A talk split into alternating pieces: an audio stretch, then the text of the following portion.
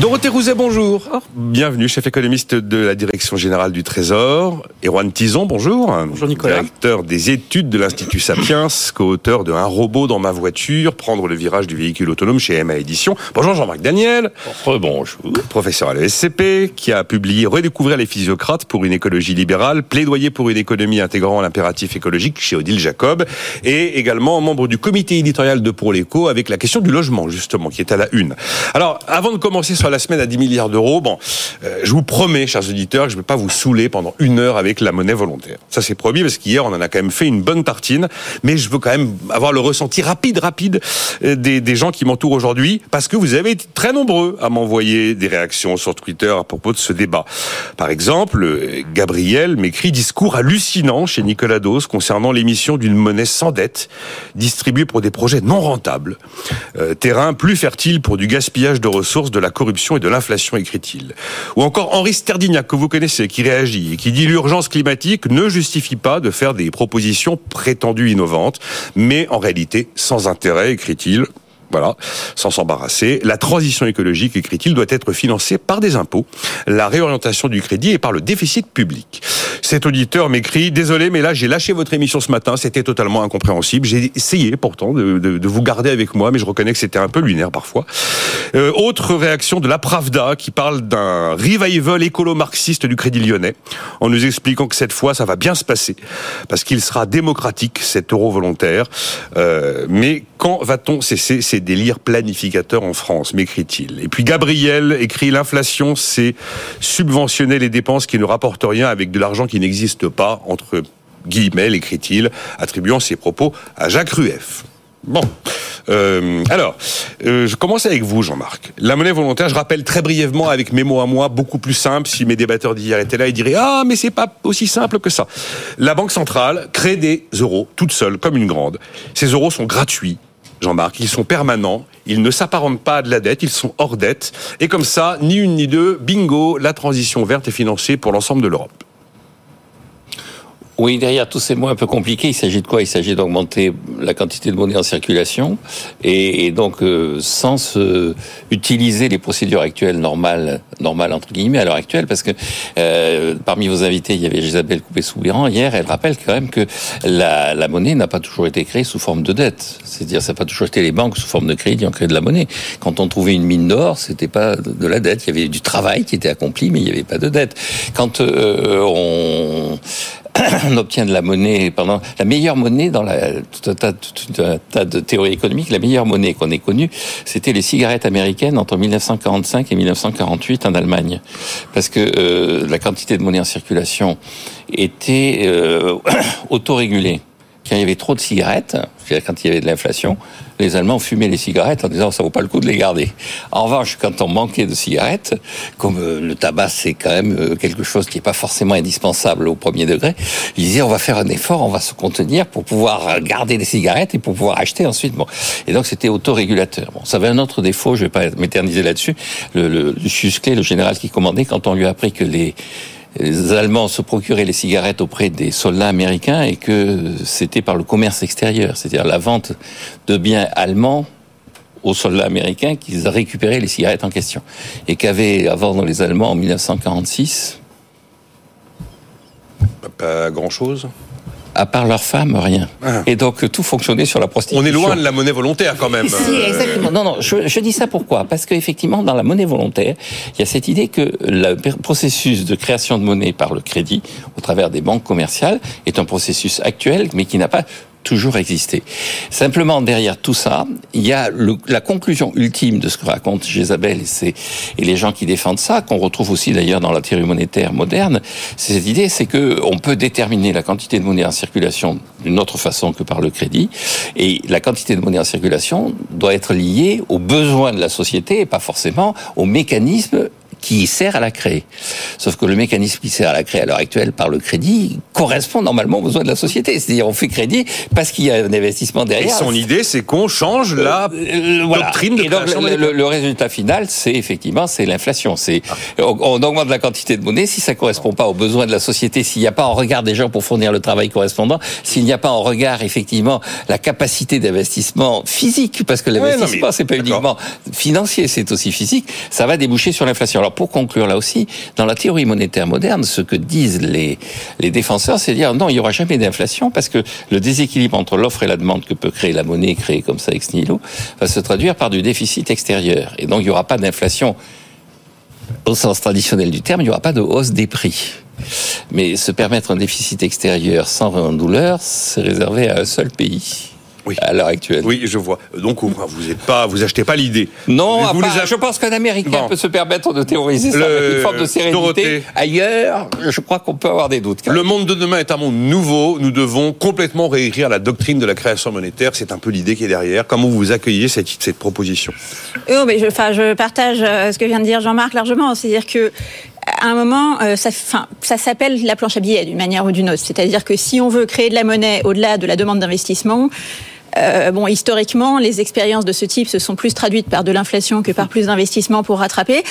Euh, et, et, là, au fond, on est dans cette, euh, voilà, on est dans cette euh, théorie qui est que finalement, on aurait, on pourrait créer de l'argent sans coût économique pour la société, mhm. sans coût financier pour qui que ce soit, sans dette, et ça marcherait. Alors, ce serait génial si ça marchait, on adorerait, ça résoudrait beaucoup de nos problèmes. mais historiquement, c'est pas ce genre d'expérience, ça n'a pas trop marché. Et peut-être un, un, un, autre point, puisque ça euh, ça rejoint un petit peu, euh, j'irais, une autre actualité qui est que la BCE a, fait des pertes pour la première fois.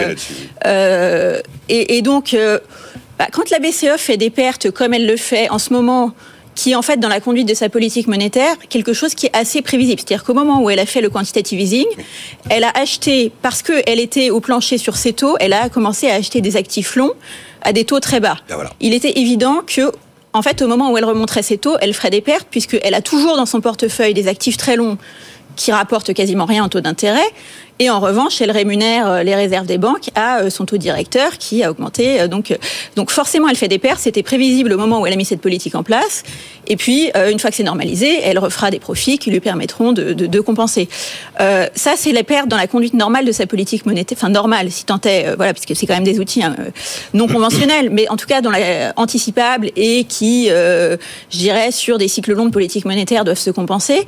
C'est pas la même chose de se dire, puisque au fond, c'est pas très grave qu'elle le père avec des pertes en ce moment dans ce contexte.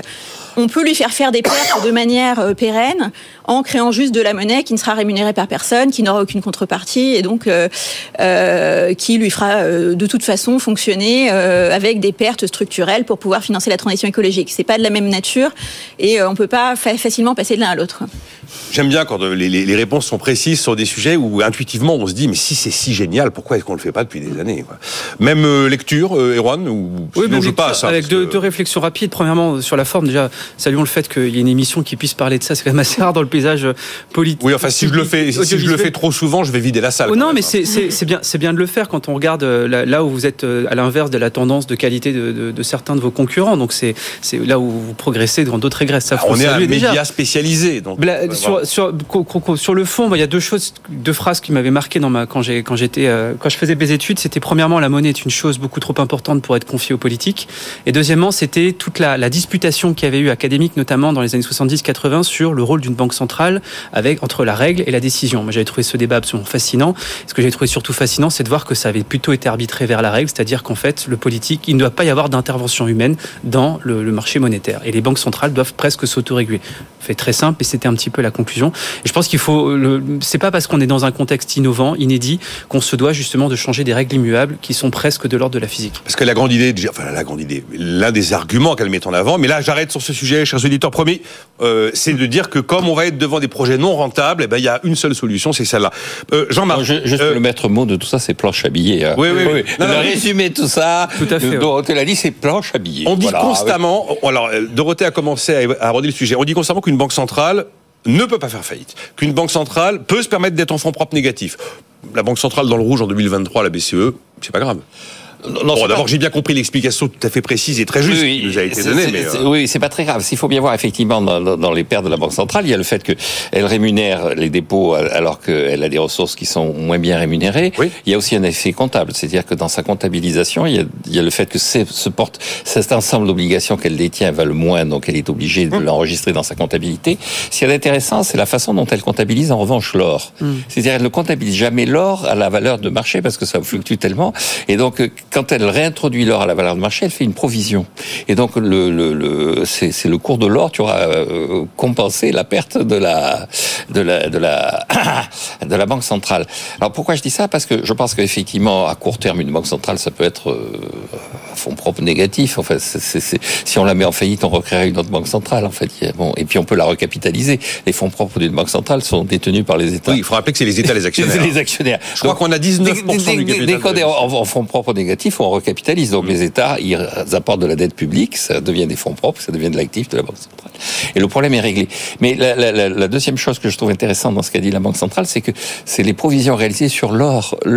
L'or est toujours là. C'est-à-dire quand vous regardez dans le bilan de la banque centrale, il y a encore un stock d'or incroyable et l'or continue à être acheté, racheté systématiquement en ce moment par les banques centrales. Il y a derrière toutes les, les, les innovations qu'on nous annonce qui ne sont jamais que la réactualisation de la planche à billets, il y a quand même une réalité historique fondamentale les valeurs sûres, la confiance, la règle. L'or, c'est le symbole ultime mais... de la règle dont on vient de parler. L'or, c'est quelque chose qui, c'est, comme disait le général de Gaulle, ça n'appartient à personne et ça ne ment jamais ça a été un des éléments marquants du marché de l'or en 2023, c'est le grand appétit des banquiers centraux, des banquiers de centraux quantité de pays pour gonfler. Euh, alors, leur stock d'or, c'est eux qui ont complètement déformé le marché de l'or l'année dernière. J'ai plus les, les, les, milliards de tonnes euh, en tête, mais c'est assez impressionnant. Euh, Erwan, comment vous avez vécu la semaine à 10 milliards? Non mais franchement, dites-moi, parce que euh, Bruno Le Maire, hein, il annonce ça sur euh, TF1 et puis il fait un petit brief avec les journalistes par téléphone qui a duré euh, moins, moins, de 10 minutes en disant jamais on a engagé un tel montant d'économie par décret d'annulation de crédit. Sous-entendu, bah, c'est quand même euh, c'est du lourd. Alors trois trois réflexions. Premièrement, euh, ça sentait un petit peu l'amateurisme parce qu'entre les, les, annonces qu'il y a eu dimanche dernier et ce qu'on voit qui a réellement maintenant, euh, l'université de Lyon 3 par exemple, qui sont pas des, excités du bocal, ont quand même attaqué auprès du Conseil d'État le décret d'annulation parce qu'il y a quand même presque un milliard d'euros de, de, baisse de dotation qui sont à destination des universités. Dans un contexte où on nous dit qu'il faut une montée en compétence de la population avec des universités qui sont relativement à l'os, qui en plus ont une, une, une liberté, une autonomie toute relative, on le voit encore à travers cette, cette annulation de crédit, ça pose déjà une première question. Deuxièmement, si on nous dit que chaque ministère vous dira qu'il a, euh, il est au sommet de la pile pour Bien X sûr. ou Y raison. Mais non, mais ouais, mais là on parle quand même d'éducation. Je suis d'accord. supérieur.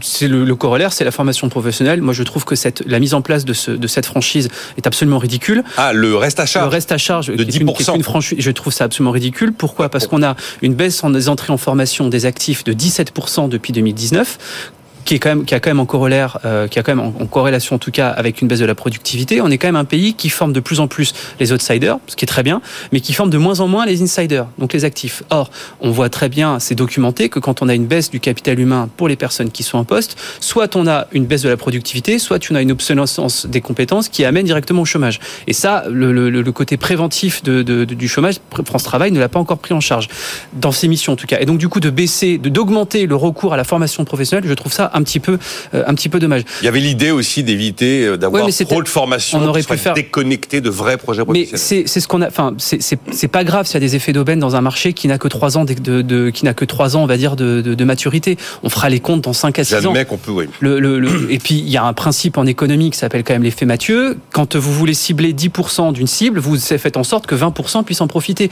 Donc c'est normal qu'il y ait des effets d'aubaine si on veut que notre cible de base puisse justement être en plein dedans. Troisièmement, moi j'ai appris qu'il y avait 5 milliards d'euros qui étaient très facilement diminués.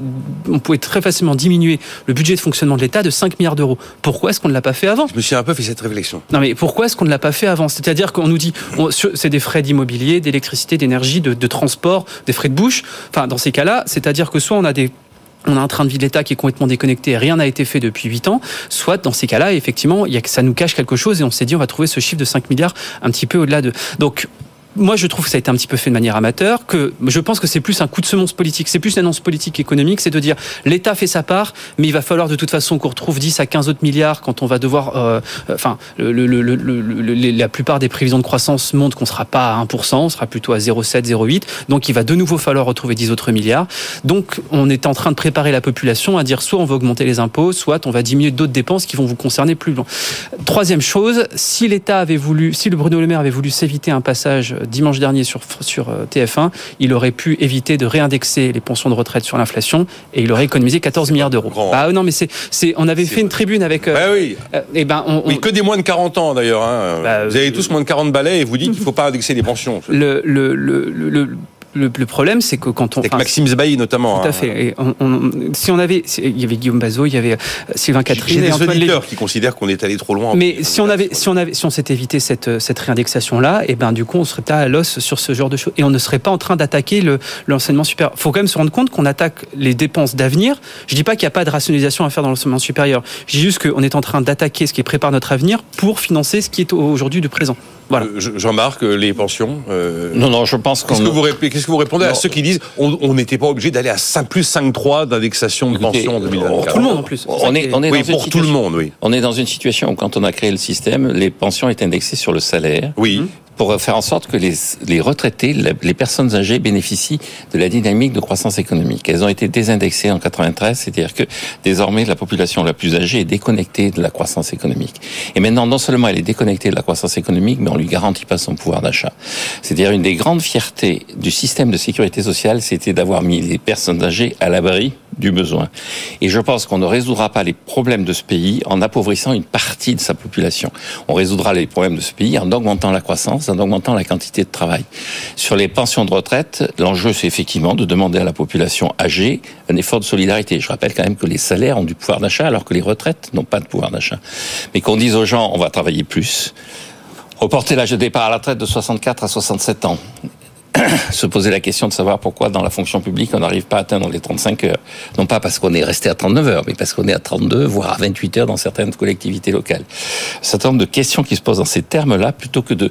Il faut jouer plutôt la croissance que la... Et quant à l'éducation, je pense qu'un des vrais problèmes, c'est qu'on n'a jamais eu autant de dépenses d'éducation et jamais autant de résultats négatifs en termes de performance, en termes d'insertion sur le marché du travail. Et donc je pense que là aussi, c'est ce que dit euh, tous les partisans de la croissance endogène. Là, il y a tout un papier célèbre de Paul Romer qui dit il va falloir commencer à baisser les dépenses d'éducation parce qu'on a un système d'éducation en diplôme et en titre et non pas en compétences et en savoir savoir être. Et donc je pense que le véritable enjeu, c'est effectivement supprimer un milliard sur les universités. Je trouve ça effectivement ridicule, voire scandaleux. On pouvait le savoir au mois d'octobre si on pouvait vivre à l'université avec un milliard de plus ou de moins, comme l'a dit Erwan. Mais en revanche, je considérais que plus on met d'argent, mieux ça vaut ça demande un effort d'expertise sur ce que l'on fait. On marque une pause et on poursuit l'actualité économique du jour dans un instant. Euh, je ferai réagir Dorothée, mais on regardera le CAC 40. Souvent on dit l'insolente santé des marchés financiers. Je vais finir par croire que le mot est adapté, alors que généralement ces espèces de jugements moraux avec l'économie, je suis pas très fan. Euh, et puis je vous ferai réagir à la proposition du patron de Lidl de son prix minimum dans l'agriculture. Allez, à tout de suite.